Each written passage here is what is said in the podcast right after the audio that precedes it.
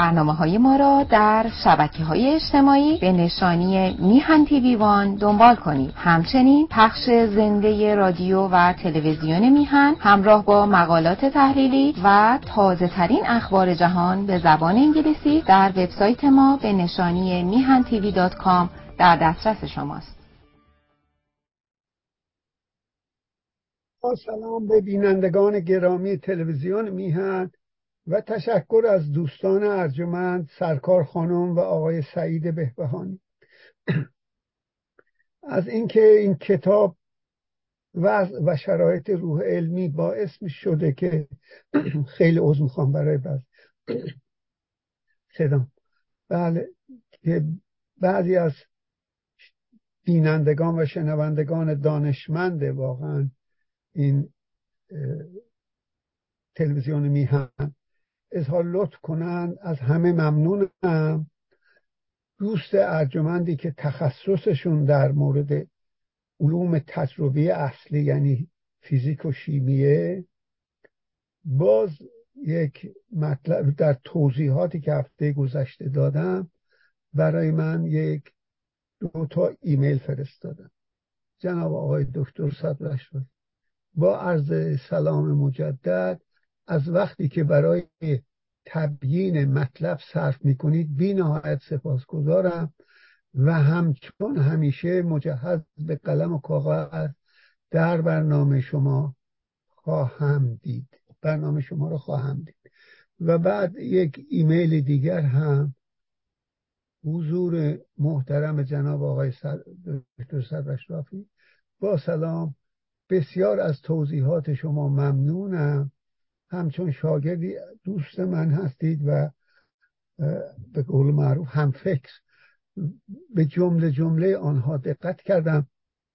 در مسیر یگانه خود موفق باشید. من برای ایشون یک توضیح اضافه می‌خواستم بدم. ببینید ما سه تا منطق اصلی در فلسفه داشتیم.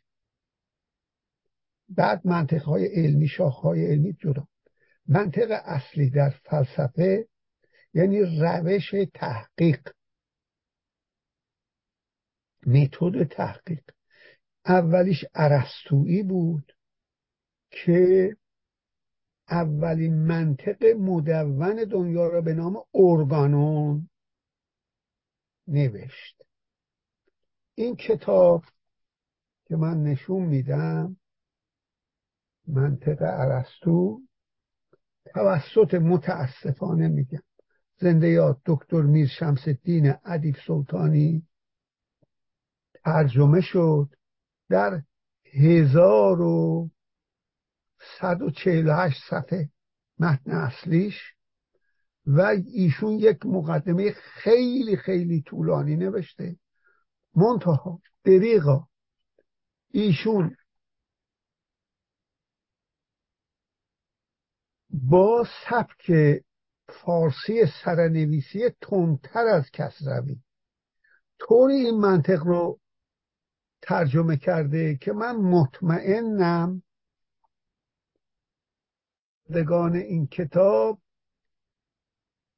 این رو نمی‌کشند و کسی اینو نمی‌خونه. دریغ در حال سعی کردم بخونم. به قول زحمت خیلی زیادی مقدار. در این مورد دو سه تا خواستم مطلب اصلی رو توضیح بدم. توضیح داده شده. یکی آقای محمد حسین تباتبایی که مشهور به علامه بود ایشون روی به خصوص به من خودش گفتش که منطق افلاتونی عرستویی رو کاملا مطالعه کردن گرایش عرفانی هم داشتن یعنی افلاتونی به جای عرستویی که استدلالیه ولی شخصیت بسیار واردی در مورد منطقه عرستو و جز مراجع بودن در زمان حیات خودشون. و در اون اصول فلسفه و روش رئالیسم که بسیارم ناراضی بود از من بهشون گفتم حاشیه های آقای متحری اومدم دیدم جلد پنجمش چاپ شده از چاپ اون فروشنده پرسیدم از فرانسه برگه بودم رفته بودم آقای تبا رو ببینم. گفتش که گفتم چهارم گفت چاپ نشدم. رفتم پیش آقای تبا گفتم گفت بله روی منطق عرستو هم یه مقدار اونجا صحبت شده متاسفانه آقای متحری برده. چاپ پنجم جلد پنجمش رو چاپ کرده برای حاشیه نویسی جلد چهارم چهارم رو چاپ نکرده. که بعد از مرگ هر دو این چاپ شد و من اونم دارم. آی تبا تبایی سه جلد کتاب هم در این موضوع به نام یه مقدار در همه اینا از منطق صحبت شده. بدایت الحکمه آقای علی شیروانی هرندی چاپ کردم دومی که من به خودشون گفتم کاملا درسته بدایت الحکمه حکمت از یعنی فلسفه و همراه با علوم دینی رو حکمت می‌گفتن در دنیای اسلام. من نهایت الحکمه گفتم حکمت نهایت نداره تو خودش فرو رفت. البته این نهایت الحکمه اون بدایت الحکمه مثل یه مقدمه هست به این نهایت که چهارصد و هشتاد و شیش صفحه است. این نسبتا مهم چیزه. یک کتابی هم به نام انسان هستش که این به اصطلاح اون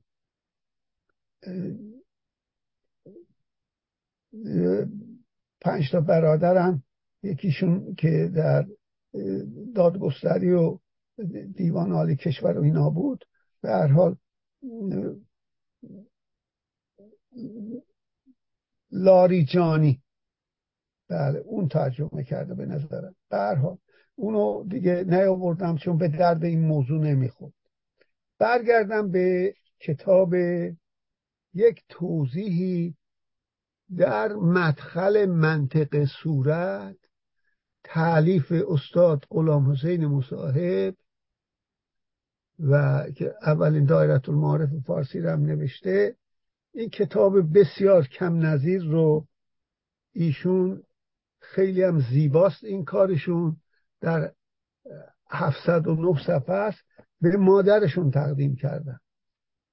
و به نام منطق صورت که آقای دکتر یحیی مهدوی به دانشگاه تهران کتابهایی رو هدیه می‌کرد برای چاپ. این سومین هدیه ایشونه. بله. که چاپ اولش 1334 چاپ شد. چاپ دومش هم بعد از جمهوری اسلامی 1366 کتاب خواننده خیلی زیادی نداره این نوع کتاب ها طبعا که از پیدایش منطق جدید شروع می‌کنه و میره به شرحش. ایشون یک مقدمه بسیار علمی نوشته که برای اون دوست اگر به کتاب چون دسترسی نداشتن مطلب دیگه صحبت شد. منم رفتم نتونستم در پیدا بکنم. حتی در جایی که آدم می‌تونه کتاب رو بخره به هر حال نتونستم ان طریق انترنت این بخش رو من یه مقدار بازگو می‌کنم. مبحث اول مقدمه. قبل از اینکه رسما وارد علم منطق شویم در این مبحث برای حاضر کردن ذهن مبتدی یعنی آدمایی که تو منطق چیز ندارن به ذکر کلیات چند می‌پردازم. اغلب مطالبی که در این مقدمه به اجمال و ابهام به آنها اشاره می شود در ضمن مباحث دیگر کتاب با دقت و تفصیل کافی خواهد آمد و این مقدمه را باید صحبت خودمانی از علم منطق تلقی کرد. پیدایش منطق جدید فصل اول. تعریف منطق منطق. منطق ارسطو منطق کلاسیک. معمولا در ابتدای کتب یعنی کتاب ها منطق ابتدای کتب منطق پس از تذکار اینکه فهم تعریف منطق به درستی موقوف به دانستن این علم است برای اینکه متعلم یعنی یادگیرنده به کلی از موضوع علمی که می‌خواند بی اطلاع نباشد تعریفات مجمل یعنی خلاصه ای از منطق ذکر می‌کنند ما نیز از این رویه پیروی می‌کنیم و منطق را به اجمال علم قوانین استنتاج تعریف می نماییم دریغم اومد نخونم.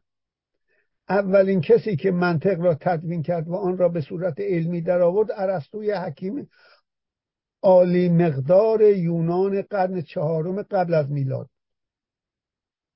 و از این جهت که اغلب به احمال وی را واضع علم منطق می شمارند در هر حال اثری که ارسطو از خود به جا گذاشت یکی از بزرگترین شاهکارهای فکر, انسان، فکر انسانی و از وقایع مهم تاریخ رشد فکر بشری است. قبل از ارسطو دانش بشری اطلاعات پراکنده و مجملی مبتنی بر تجربه مبتنی بر تجربه بیش نبود. ارسطو به وسیله علم منطق این آثار پراکنده را تفکیک و تنظیم کرد و از زمان این حکیم به بعد که هر رشته از دانش بشری به صورت علمی در آمده است از زمان ارسطو تا قریب 23 قرن علم منطق مورد تحقیق جمع کثیری از دانشمندان و محققین قرار گرفته و بسیاری از متفکرین ملحقاتی بر منطق ارسطو آوردن دنیای اسلام هم زیاد. بله. ولی این ملحقات به استثنای یکی دو مورد شرح کلام ارسطو بوده و به موارد استثنایی هم به علت احترام و اعتباری که اقوال و آراء ارسطو داشت التفاتی نشد. توضیح بنایی که ارسطو برپا نهاده بود به قدری رفی و متین بود که تا چندین قرن پس از او اغلب دانشمندان آن را از هر جهت کامل میپنداشتند. با تمام این تفاصیل منطق ارسطو جزء کوچکی از منطق بیش نیست. منتها قریب 23 قرن طول کشید تا این حقیقت مکشوف گردد. معمولا آن قسمت از علم منطق را که ساخته و پرداخته ارسطوست منطق ارسطو می‌خوانند. و منطق ارسطو را به زمینه هواشی و ملحقات که در طی قرون متمادی بر آن وارد شده منطق کلاسیک نامیدند و بالاخره اغلب بالاخص در مقابله با منطق جدید الفاظ منطق ارسطو و منطق کلاسیک را مترادفا استعمال می‌کنند.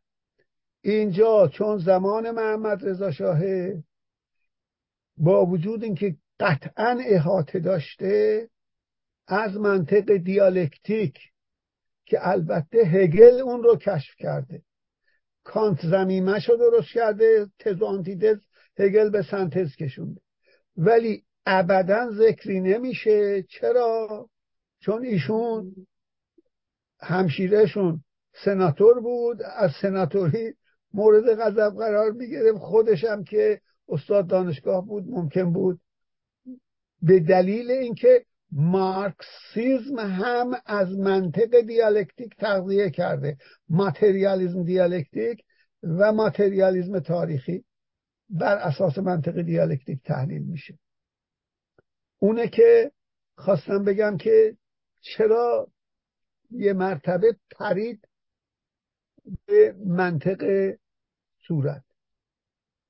منطق جدید اگرچه منطق ارسطو تاثیر بسیار مهمی در پیشرفت تحقیقات علمی داشته و گو اینکه بلخص ریاضیات از قدیم الایام منطقی ترین علوم شناخته شده است اگر از قرون اوایل پس از پیدایش منطقه ارسطو که طی آنها عده از دانشمندان بزرگ یونان از قبیل اقلیدوس و ارشمیدس اطلاعات ریاضی اصر خود را با استمداد از اصول منطق به صورت علمی در آوردند بگذریم تا نیمه دوم قرن نوزدهم میلادی ریاضیدان ها کمتر اعتنایی به منطق یعنی منطق ارسطو نداشتن کمتر اعتنایی به منطق داشتند.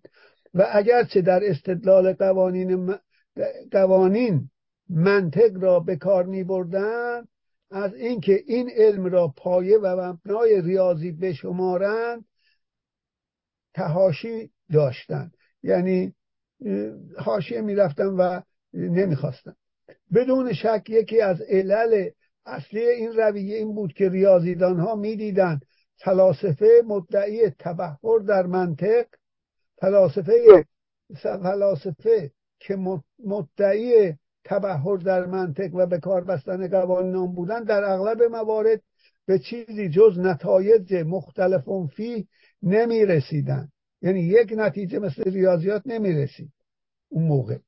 و حال آنکه احکام ریاضی که محصول فکر علمای این علم بود به تصدیق همه قاطع و تردید ناپذیر بود.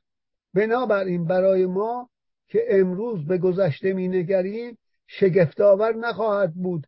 اگر بشنویم که ادعی از ریاضیدان ها نه فقط سعی در برکنار در برکنار داشتن ریاضیات از قیل و قال منطقیون و فلاسفه داشتند بلکه معتقد بودند که برای جلوگیری از اینکه در منطق انحرافی از راه راست روی دهد باید این علم را صورت ریاضی در آورد این زمینه فکر برتران راسل و وایت هد و بعدا برتران راسل نمی‌توان دانست که اگر این فکر را به جد از طرف ادهی دنبال شده بود امروز دانش بشری به چه پایه از دقت رسیده بود؟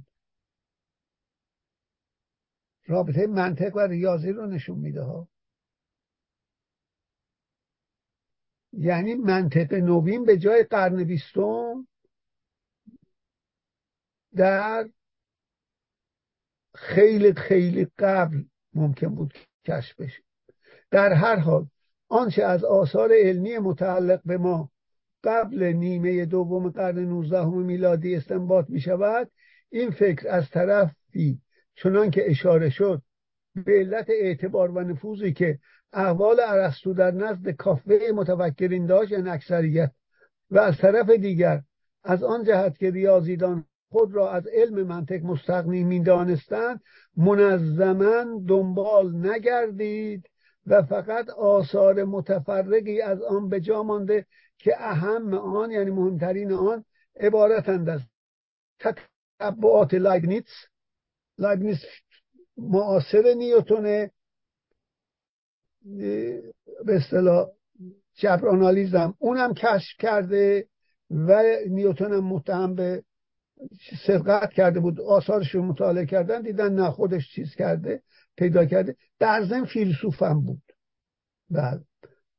عبارت از به این خاطر این دوتا رو وصل می‌کنه به این آنها عبارت از تتبعات لایبنیس ریاضیدان و فیلسوف عالی مقام آلمانی.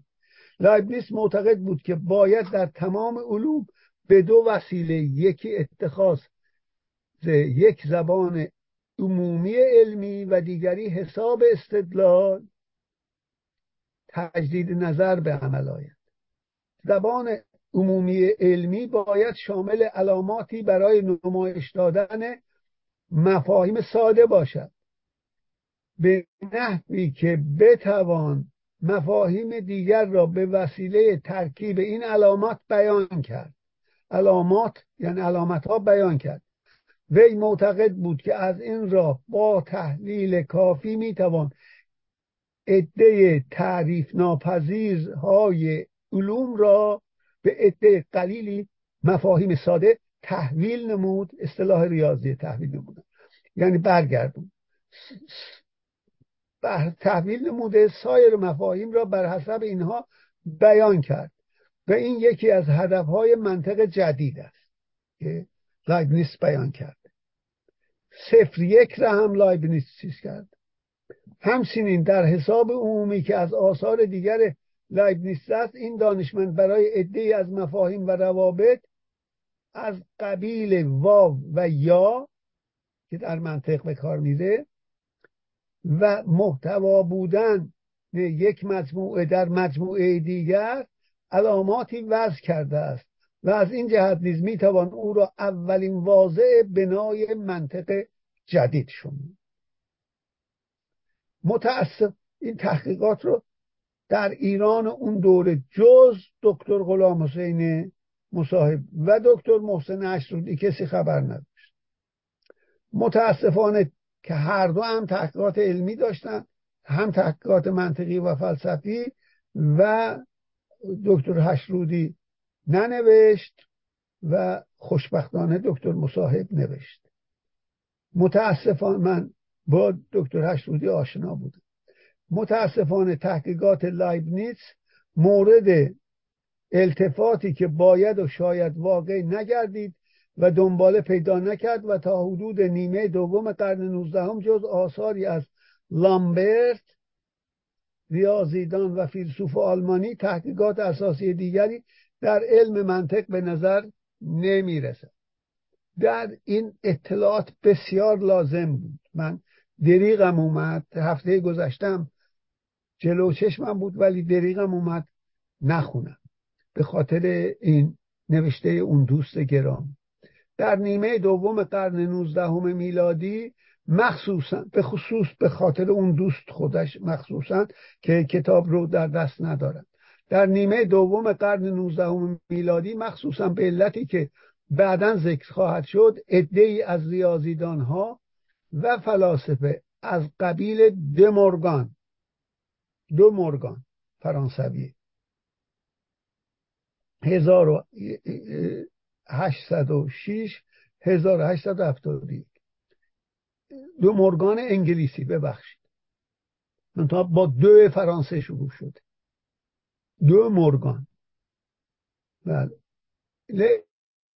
و ل انگلیسی و پیرس سه امریکایی و شرودر آلمانی و فرگه آلمانی و پتا نوع ایتالیایی و برتران راسل انگلیسی و غیرهم سهم بزرگ دست انگلیس.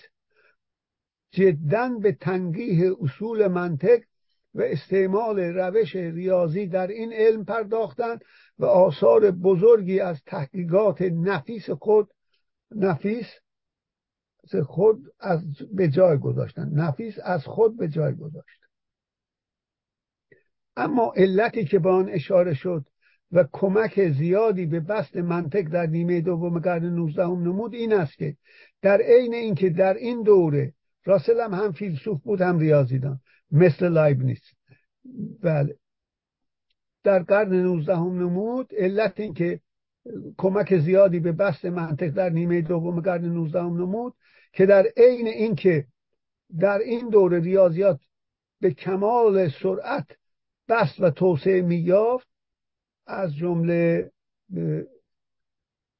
از خدمتتون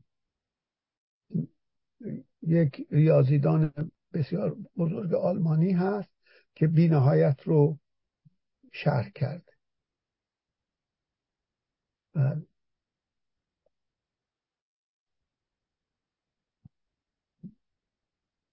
مسائل و مشکلاتی در مبانی این علم در کار آمده بود که ریاضیدان ها را وادار به بحث و تحقیق در این مبانی ساخت و همین مقام بود که ناتوانی منطق ارسطو در تحلیل دقیق و احتیاج به حربه ای تواناتر و برنده تر محسوس گشت و چنین و جستجوی چنین حربه ای از عوامل مهم پیدایش منطق جدید می باشد یا جدید است. از دانشمندانی که اسم بردیم بالاخص فرگه و پ بله. نو نه پنتانو. نو ببخشید. و نو تحقیقاتی که ایتالیاییه اونجا اشاره کرد تحقیقات نفیسی در مبانی ریاضیات نمودند و هر یک سهم بزرگی در پینهادن منطق جدید دارند. و اگرچه ماسرین فرگه یا او را چنان که باید نمیشناختن یا قدر و قیمت آثار آثارش بر اغلب آنان پوشیده بود و به, رغم به زعم اغلب دانشمندان فرگه و پیانو پدران منطق جدید هستند. کسی که بدون تردید اسمش در سطر اول هر کتاب در باب منطق جدید جا دارد برتران راسل فیلسوف و دانشمند عالی مقام معاصر انگلیسی است که Principle of Mathematics شو چون پسر بزرگم فوق لیسانس ریاضی می‌خوند براش خریدم. بله.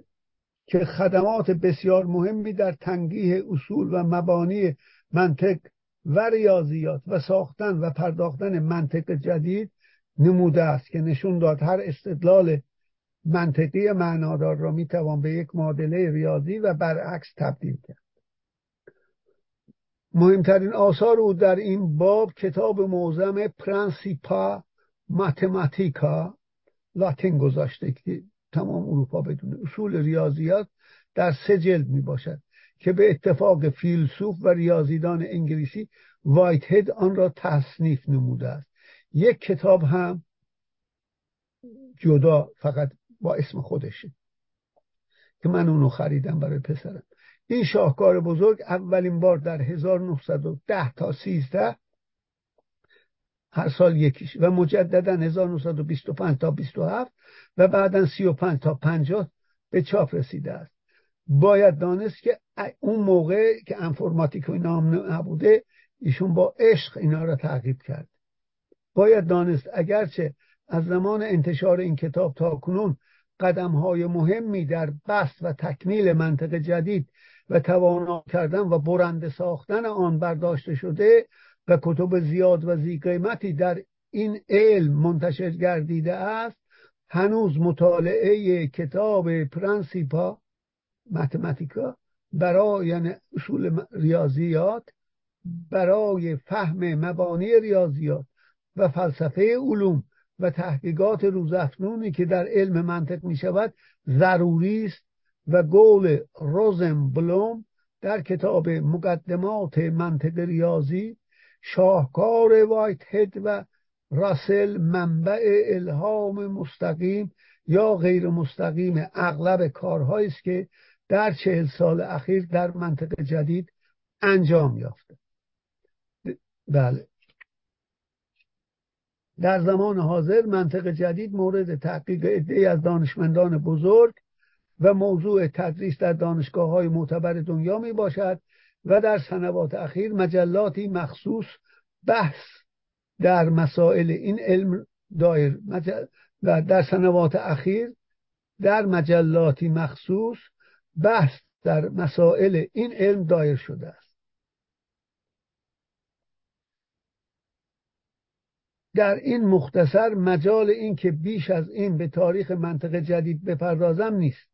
اشخاصی که مایل باشند در باب کتب و رسائلی که تا پایان 1935 میلادی در این علم منتشر شده اطلاعات جامعی کسب کنند باید به رساله فهرست کتب منطق علامتی تعلیف چروچ C H U R C H از علمای بزرگ معاصر منطق مراجعه نمایند و در باب آثاری که بعد از آن تاریخ منتشر شده باید به شماره های مجله منطق علامتی که در آمریکا چاپ می شود مراجعه نمود. رساله چروچ نیز ابتدا در این مجله به تب رسیده است. بعد اینجا وارد این میشه که استعمال علامات علامت ها چجوریه؟ در این منطق.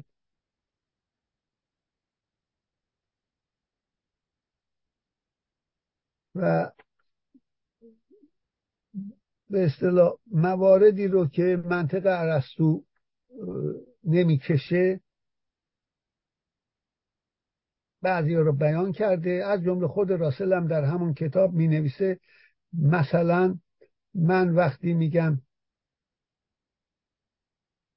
یونانی ها میمیرند. سقرات یونانی است. پس سقرات میمیرد؟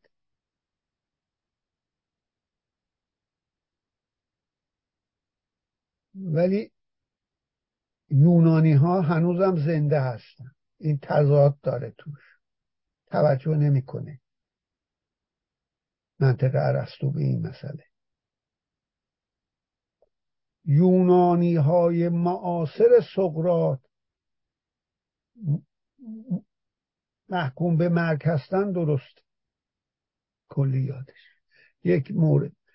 به بخشش این اگر گفته شود کدام عدد معلوم است که چون سلس آن و یک در ربع آن و دو ضرب شود آن عدد به علاوه سیزده به دست آید. و اینجور مسائل پیچیده است. من دیگه فقط خواستم نمونه به گفته باشم که چیزه به اصطلاح عزیزان بدونن که داستان چیه و این کتاب در عنوان فهرستاشم فقط اصلی هاشو می‌خونم که برای بخصوص اون دوست گرامی و دوستانی که علاقمند هستن ایده به دست بیاد. مبحث اول مقدمه. پیدایش منطق جدید که من بخششو خوندم. بعضی از اصطلاحات منطق جدید. فصل سوم استنتاج. اینجا قیاس های استثنایی و اینا به منطقه ارسطو هم پرداخت نمیشه مبحث دوم حساب گزاره ها کلیات راجع به توابع ارزش. توابع ارزش دو متغیر توابع ارزش دو متغیر گزاره ای فصل سوم توابع ارزش چند متغیر گزاره ای فصل چهارم تحویل توابع ارزش و فرمول های نرمال فصل پنجم راستگوها و مورد استعمال آنها. فصل ششم فهرست راستگوها. فصل هفتم بله فصل ششم فهرست راستگو مبحث سوم حساب محمولات مرتبه اول. فصل اول تحلیل گزاره های مصور با سین یعنی دارای سوار.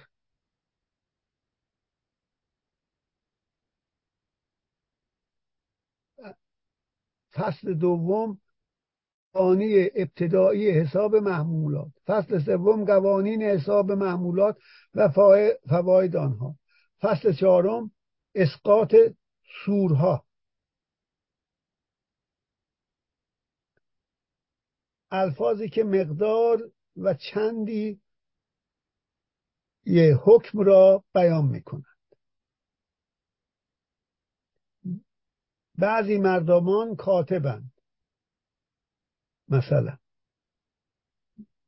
حدودش رو بیان می‌کنه دیگه مقدار و چندی اون رو بیان می‌کنه. بله. فصل پنجم سورهای مقید. فصل ششم همانی و شروع.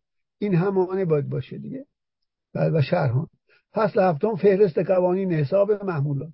مبحث چهارم که آخرین نه دو مبحث هم هست. محمولات مراتب بالاتر. کافی نبودن حساب محمولات مرتبه اول. طرح مسئله. نصف. بله.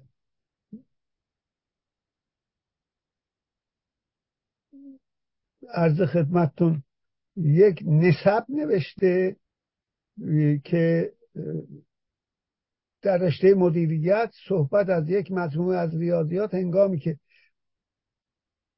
معین و معنی داره است که اجزا و عناصر تشکیل دهنده آن کاملا مشخص باشد.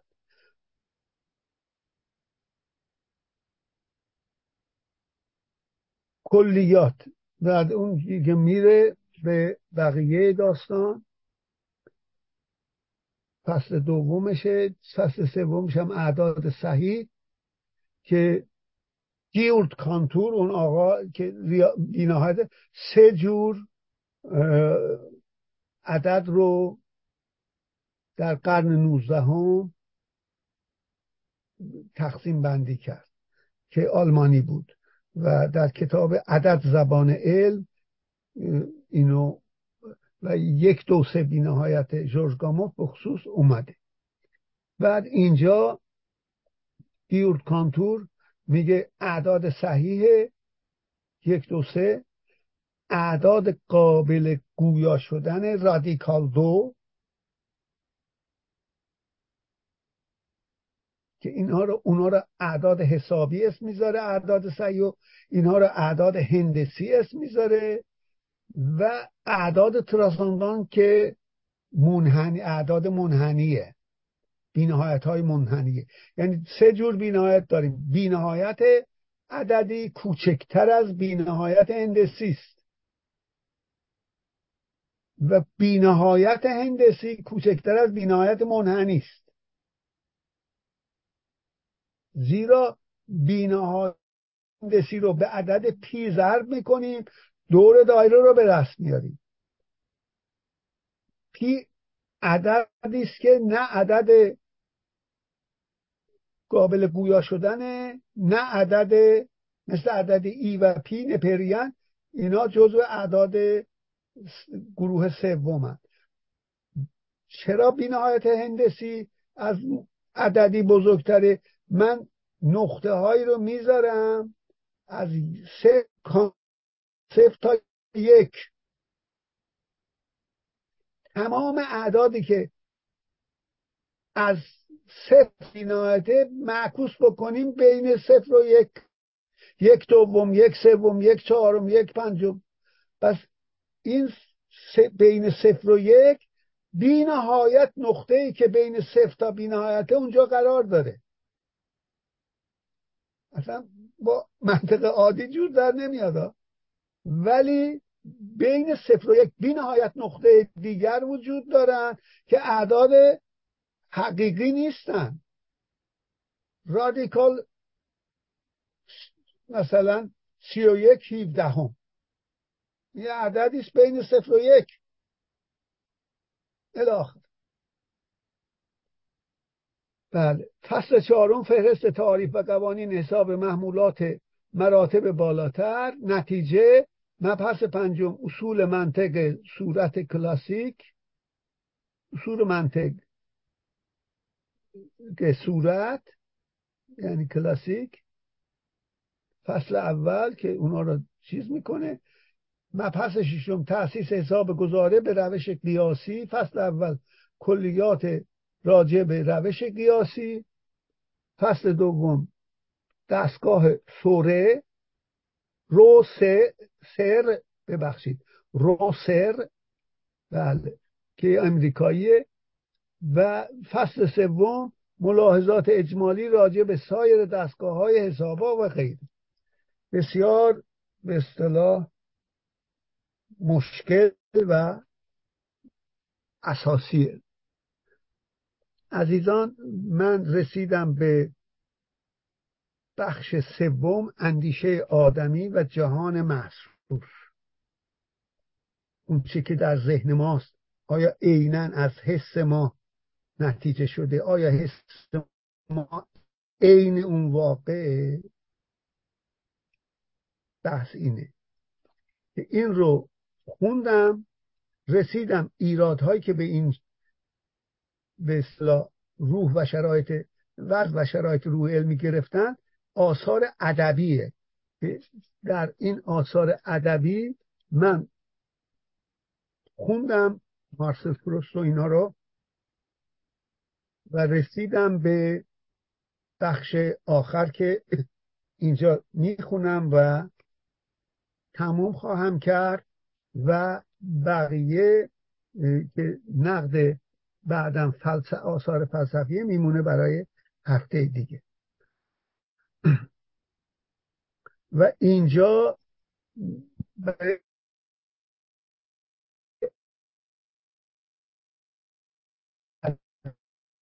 عزیزان در صفحه پنجاه و سه این که از این بخش کوچک بر مربوطه. در اینجا نمی‌توان از این نظر به مطالعه ادبیات و هنر و فلسفه بپردازم. و سیاستم آورده که اینجا نیاورده. در اینجا. فقط با ذکر چند نمونه نشان خواهم داد که آثار بزرگ بشری که مورد تحسین و تکریم و احترام است آنهایی نیست که واقعیت ها را تشریح کرده و یا مطابق با واقع باشند. به آثار بزرگ, آثار بزرگ آثاری است که به مدد تخیل بی و خودسر و با اراده نیرومند در ظاهر درخشان اثبات شده و افکار را شیفته خود ساخته است. روی هم رفته قضاوت ما درباره آثار ما مستقل از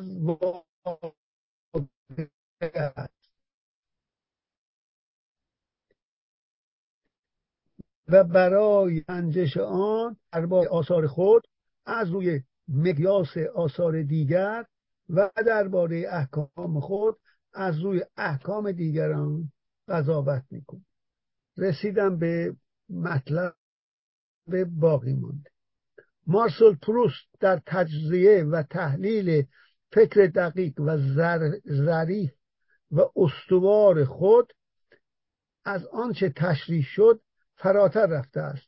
فکر این نویسنده در واقع چنان دقیق و ظریف و استوار است که به فعل و انفعالاتی که در ما صورت می‌گیرند و عملا محسوس نیست یعنی حفظ حس نمیشه وقوف دارد. چنان که گویی مغز خود را که شبیه مغز ماست ولی ما هرگز آن را ندیده ایم زیر ذربین گذاشته نگاه می‌کنه. البته این گونه آثار یعنی آثاری مثل مال, مال مارسل پروست آثار برجسته و درخشان علم تجربی است. اما تنها به جزئی از واقعیت یعنی فکر و احساس و عقل بشری مربوط می شود باری درون نگری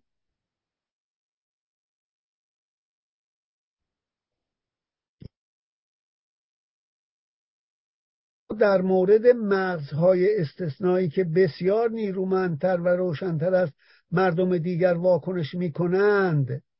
روش معتبری است. یعنی نمیشه مومیت داد.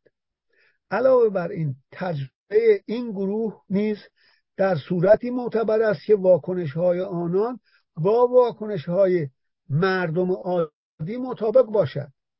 در صورتی که وضع واکنش امثال کیرکگارد و ژان پل چنین نیست. یعنی اکثریت اینجور احساس نمی‌کنه. و البته این شرایط به ندرت فراهم میگردد و هیچگاه به نحو کامل تحقق نمییابد. خاصه اینکه این گونه روش ها در بیرون از قلم رو به احساسات و عملیات دماغی بشر دماغی بشر به کار بردنی نیست. دماغ مغز و دماغ یعنی بینی. بله دماغی بشر به کار بردنی نیست. و چنان که رومن رولم می‌گوید عالم واقعیات چیز دیگری است. در اینجا قدم به قدم پیش می رویم و حقیقت وسیعتر از ما و تصور ما حقیقت غنیتر از مفهوم است.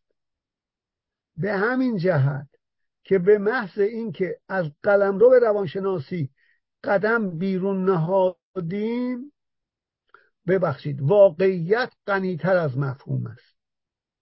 به همین جهت به محض یک دیالکتیسیان گفته. به محض اینکه از قلمرو روانشناسی قدم بیرون نهاده و در قلمرو جامعه شناسی وارد می‌شویم ارزش علمی هنر هنر واقع بین و داستان تجربی ناچیز می شود به عقیده جامعش این به عقیده من این گونه جامعه شناسی را باید در آثار نیمه معتبر و فاقد ارزش اجتماعی و به زحمت معروف مانند خاطرات کم و بیش داستانی کسانی مانند مارتن نادو اگری کول پردیگ جورج سان و نیکولا لاشو. من چون جنبه های ادبی خیلی چیز ندارم بعضی هاشون نمیشن. و اوژن لور لوور و و گیو گیو من جستجو کرد. در داستان کلاسیک چنان که گفتم از تجربه تجزیه و تحلیل روانی که بگذاریم که به روانکاوی و روانشناسی مربوط میشه که فقط به موارد جزئی که سرسری تشریح شده و زیاد از حد تعمیم زیاد از حد تعمیم یافته است برمیخوریم. من گمان می‌کنم که هر کس کتاب محلات زیبای آراگون را خوانده باشد به آنچه گفتم اذعان می‌کند. در کمدی انسانی در مقابل کمدی الهی دانته ایتالیایی که در 1308 نوشت بله. در کمدی انسانی اثر بالزاک هم که به یکی از مجلدات آن عنوان دهگانان داده است وز به همین منوال است. ایشون یه حساسیتی بین دهگان و کارگر داره و اینجا به بالزاک و بعد هم با از خدمتتون البته به بالزاک خیلی خیلی پرداخته و بعد امیل زولا. بله. مثلا وقتی بالزاک مدعی است که در چند صد صفحه وضع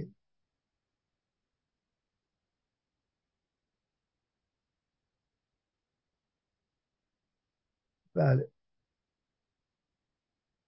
وقتی بازاک مدعی است که در چند صد صفحه به وسیله نقل سرگذشت های فجی یا پر از جزئیات زننده محیط های متعدد و متنوع و پیچیده و مختلف از بروتاین شمال فرانسه است کنار مانش گرفته تا وز جو و از برزیل تا سوئد را وصل می کند آیا این ادعای او رجزخانی برای روح علمی نیست؟ البته این مطلب انکار ناپذیر است که در فرانسه 1825 ممکن بود چند تن چند صد چندین صد تن ژنده پوش شبیه ریگو ساندری و گوبر، گوبرتن در داستانهای بازاک یافت شود ایشون داره دفاع می‌کنه که وضع اینجوری نبود. بالزاک وضع بد روستاییان رو توصیف کرده. اما اینکه دهقانان فقیر, فقیر و ژنده پوش درست نماینده دهقانان فرانسه و یا حتی دهقانان بورگوین باشند این موضوع درست نیست. یک مفصلی نوشته راجع به این که من می‌ذارم برای آخر. اما قول دیگران به کنار وصف اجتماعی در دوره ترمیم سالهای میان 1814 1830 چندان چیز به چیزی به افتخار بالزاک نمی افزاید آنچه افتخار اوست قدرت او در یادآوری سجایا و شهوات و موضوعات آمیخته به احساسات است بالزاک در جایی پیروز می شود که در آنجا ادراک مستقیم و شهود می تواند پیروز شود نه تجربه علمی و ریاضی و تحلیلی. اما جایی که باید به شرح وصف زندگانی و اعمال و اعتقادات و مرگ 25 میلیون دهقان پرداخت ادراک مستقیم و شهود سست است و در این کار ارزش شهادت گی و من صد بار از نبوغ بازاک بیشتر است. اینجا تموم بود من زیرنویس یه ذره طولانی رو می‌خونم. وانگهی بازاک در دیباچه کتاب دهقان خود معصومانه رنگ پرده نمایش و انگیزه های خود در تعلیف این نوشته حجوامیز و تند را آشکار می‌کنند به این بله. وانگهی بازاک در دیباچه کتاب دهکان خود معصومانه رنگ پرده نمایش و انگیزه خود در تعلیف این نوشته حجب و تند را آشکار می‌کند. به این معنی که دلبستگی او به خانم هنسکا یک لهستانیه. مط... بله مطمئنش ساخته است که اشراف لهستانی معاب نیکند و دهکانان فرانسوی بد. می‌بینید رگ ناسیونالیزم بیرون زد به قول فروید چیز رو که پنهان می‌کنید ناخونهاتون از اون حرف می‌زنن. وی چنین می‌نویسد هدف این بالزاک می‌نویسه یعنی. هدف این مطالعه که تا زمانی که جامعه می‌خواهد بشر دوستی را به جای آنکه حادثه ای بداند اصل به شمارد آمیخته به حقیقتی هولناک است. برجسته نشان دادن چهره های عمده یک قوم فراموش شده است یعنی روستاییان. چند نقطه.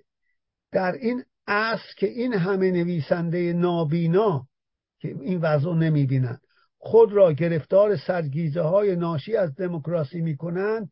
آیا شرح زندگانی دهقانانی که به خاطر او قوانین غیر قابل قوانین غیر قابل اجرا گردیده است؟ امری فوری نیست. شما در این سرگذشت موجودی نابود کننده و خستگی ناپذیر موجود جونده که خاک را قطع قطعه و تقسیم می کند و عنصری غیر اجتماعی که مخلوق انقلاب است چند نقطه و به دلیل حقارت خیش حقارت خیش را برتر از قانون می‌داند روبسپیری را با یک سر و میلیون ها بازو تماشا خواهید کرد. یعنی روبسپیر رو میگه که دهکانان رو نمی‌دید. و اون انقلابیون. بالزاک ثابت می‌کند که طبقه دهکان بورژوازی را در کام خود فرو خواهد برد. فرو برده و جذب خود خواهد ساخت. مثل چین. جنگ دهکانی بود. و این مطلب در سال 1850 نوشته شده. نشان می‌دهد که بالزاک از نهضت اقتصادی و اجتماعی که میان قرن 19 هم پدید آمده بود اطلاع درستی نداشته است این جانبداری و صحنه های مسخره ای که از آن نتیجه شده است مانع آن نیست که یکی از زیستنامه ها نام نویسان آلیگتر امروز باز گواهی نامه حقیقت گویی را که بازاک به خود داده و یک قرن انتقاد نیز نتوانسته است آن را از دست او گرفته باطل کند تایید و توشیح کند. این زیستنامه نویس آلیگت که یه نفره تعریف بالزاک می‌کنه. چنین می نویسد این کتاب یعنی کتاب دهکانان زیباترین کتاب و حاوی حقیقتی بی پایان و مطالب آن امروز هم مانند قرن نوزدهم خلل ناپذیر است یعنی وضع بد دهکانان اما من از اعقاب یعنی معلف میگه ژان فراستیه میگه اما من از اعقاب دهکانانم اجداد خود را در این کتاب باز نمی‌شناسم. من ممکن نیستم که در این کتاب زیباترین این کتاب زیباترین کتاب هاست. به اون کسی که اینو نقل کرد داره نقد می‌کنه. قصد من این است که نشان دهم که برای بشر هنر بر واقعیت غلبه دارد. برای بعضی از بشرها. اگر کتاب دهکانان به جای آنکه کتاب زیبا باشد مانند آثار آرتور یونگ این غیر از گستاو یونگ روانکاوه ها روانکاوه بله که بعد از فروید اومده. بله. به جای آنکه کتاب آنکه کتاب زیبا باشد مانتار آرتور یونگ و ویلر مه کتاب واقعی بوده. ده هزار خواننده داشته. اما چون زیباترین کتاب هاست ده میلیون خواننده دارد که اغلب آن را کتابی حاوی واقعیت میپندارد. آنچه گذشت به هیچ وجه متضمن این معنی نیست که سراسر آثار بازاک را می‌توان به جرم اینکه با واقعیت رابطه ای ندارد تخته کرد. به عکس علمی نوشته انصاف. به عکس روی هم رفته بازاک یکی از عجیبترین نویسندگان واقعبین ادبیات ما چنان که هانری کلو آر در کتاب تاریخچه ادبیات فرانسه خود می نویسد بالزاک واقعیت ها را از زندگی می گرفت و آن را به میل خود دستکاری می کرد هنرمند اینجوریه دیگه. و به عناصر جدی مورخ نیست که و به عناصر جدی که خود او هرگز ندیده و دید نزده بود ولی پس از نوشتن آن همه کس آن را باور می داشت مبدل می ساخت روی هم رفته بالزاک مقادیر زیادی اطلاعات جمع کرد جمع کرده بود کرده و آن را اساس تخیل و شهود عموما درست خود ساخته است. بدیهی است که در این کار یعنی تبدیل واقعیت به ساخته های خیالی همیشه موفق نبوده است. من یک صفحه و نیم مونده و اینم می‌خونم که این بخش تمام بشه. اندان چیزی که به افتخار بله اینم خوندم. وضع امیل زولا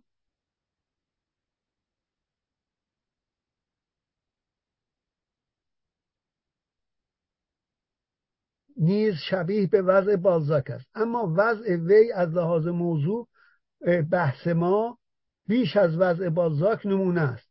زیرا زولا آگاهانه تر از بالزاک خواسته است. داستانهای خود را بر مبنای مشاهده بنویسد. حتی در صدت برآمده از راه به کار بردن قواعد کلود برنارد در ادبیات نوع جدیدی را که داستان تجربی نامیده است ابدا کند. روش کلود برنارد مشاهده آزمایش ساختن فرضیه اولیه از اینها آزمایش های جدید و رسیدن به تئوری علمی است. مردم پاریس از اینکه زولا پیش از نوشتن کتاب لابت هیومن انسان ابله یا مردم ابله با ترن کرد غرق شگفتی شده دست از پا نمیشناختن متاسفانه اینا رو ترجمه نکرد. در واقع وی برای این کار فقط از پاریس به مانت سفر کرد. اما ادبای آن عصر همین سعی مختصر او را او را در فراهم آوردن سند سعی بیهودهی دانسته علنا مسخره می‌کردن. از اون رو داره باز نقد می‌کنه. باید به صداقت و پاکنیتی زلا اذعان کرد. برای نوشتن ژرمینال هم زولا چندین ماه در حوالی معدن به سر برد. و در خانه کارگران معدن سکنا گزید و در قهوه خانه های محقر این منطقه غذا خورد و با مردم صحبت کرد و برای دیدن این وضع معدنچیان به اعماق زمین رفت و با اعضای سندیکاهای کارگری معدن نشست و برخواست کرد. ژرمینال بدون شک یکی از آثار در ادبیات کلاسیک فرانسه است که می‌توان آن را پژوهش جامعه شناسی تجربی شما. به همین جهت درست میگه. به همین جهت دانستن اینکه زولا درباره کار خود چگونه فکر می‌کرد بسیار شورانگیز است.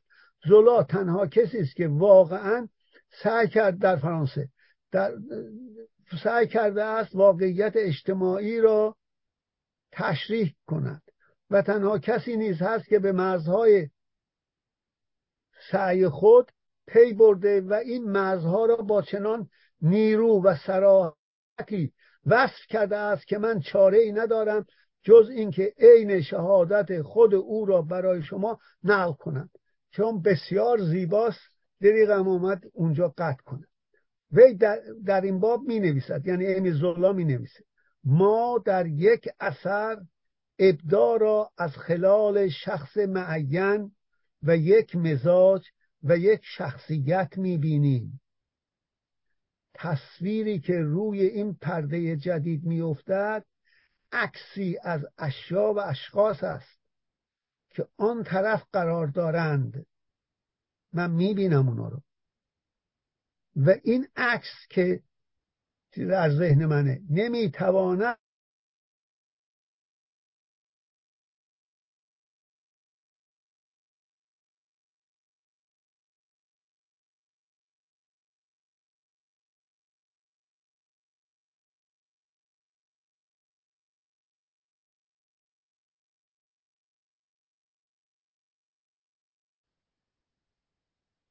و این عکس نمی‌تواند درست مانند خود اون اشیا یا اشخاص باشد.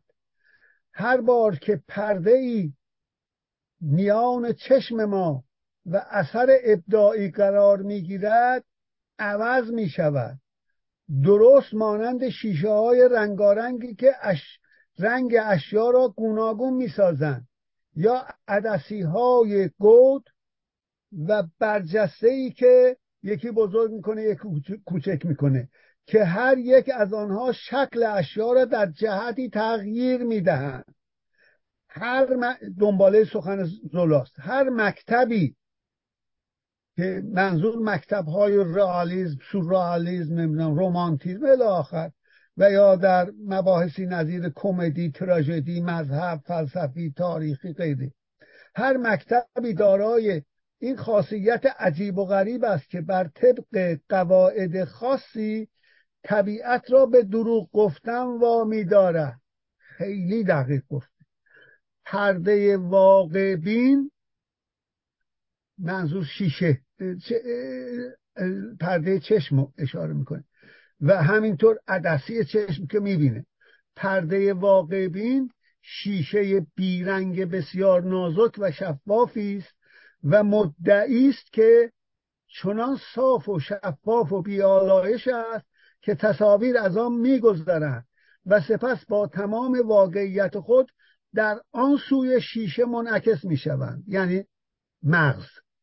بنابراین نه در خطوط تغییری پدید می آید نه در رنگ ها عکس برداری از امور دقیق و بیالایش و بی پیرایش است.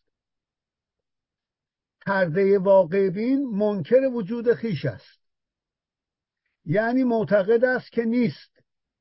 حقیقتا اینجاست که غرور, بی غرور بیش از حد ظاهر می شود. زیرا این پرده سرس این پرده صرف نظر از ببخشید صرف نظر نوع ادعای خود وجود دارد. و وقتی چنین بود نظر واقع بین نمی‌تواند به خود ببالد که اثر ابداعی را با زیبایی با شکوه حقیقت در دسترس ما می‌گذارد. داره دیدن رو نقد می‌کنه. این شیشه بیرنگ چند نازک و شفاف باشد باز آری از رنگ و زخامت نیست. و لاجرم اشیا را رنگین می‌سازد و مانند شیشه های دیگر شکل آنها را تغییر می‌دهد. وانگهی من به چنین شیشه ای حق می‌دهم که ادعا کند تصاویری را که منعکس می‌سازد واقعی ترین تصاویر است و در عکس برداری به اعلا درجه دقت رسیده است. یعنی البته این نگفته در مقایسه با حس لامسه در مقایسه با حس شنوایی بینایی از همه دقیق تره دیگه. البته لامسه هم همینطور بعد از اون. البته توصیف و تشخیص پرده ای که صفت اصلی آن تقریبا نیستی یا عدم است دشوار است.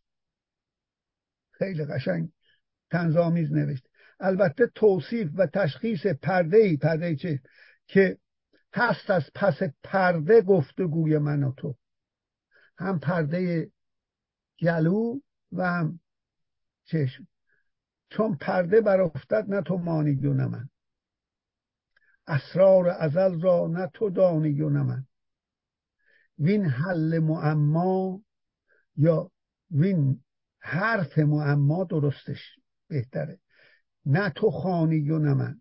هست از پس پرده گفتگوی من و تو. پرده برافتد نه تو مانی و نه من. داره به این شعر خیام ارجا میده یعنی به اون مربوطه نه اینکه ارجا بده. البته توصیف و تشخیص پرده ای که صفت اصلی آن تقریبا نیستی یا عدم است دشوار است. با این همه وقتی می‌گویم که گرد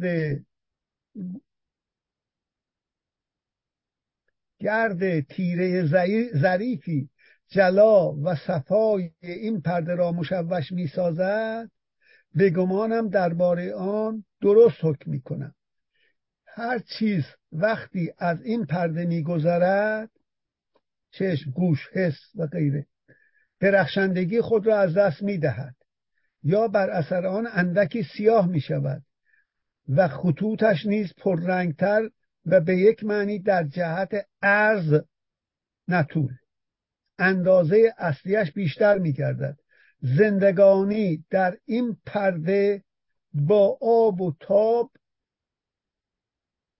و به صورت زندگانی مادی و اندکی سنگین به دیدگان عرضه می شود زولا ادامه میده باید بگویم که همه دل من در گروه پرده واقع بین است.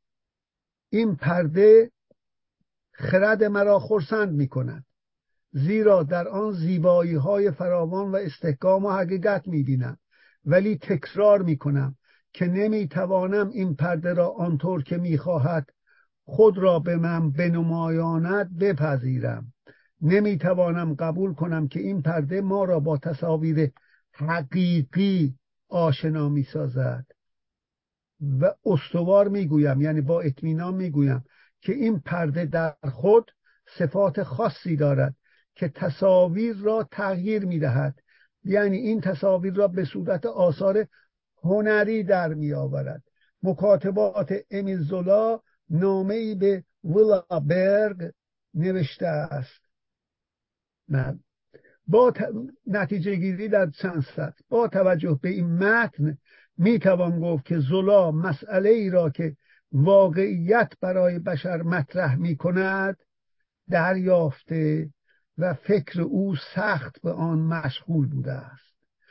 اما وضع او در میان ادبای دیگر وضعی استثنایی و مخصوصا خواننده را پروای این نکته نیست که می‌گوید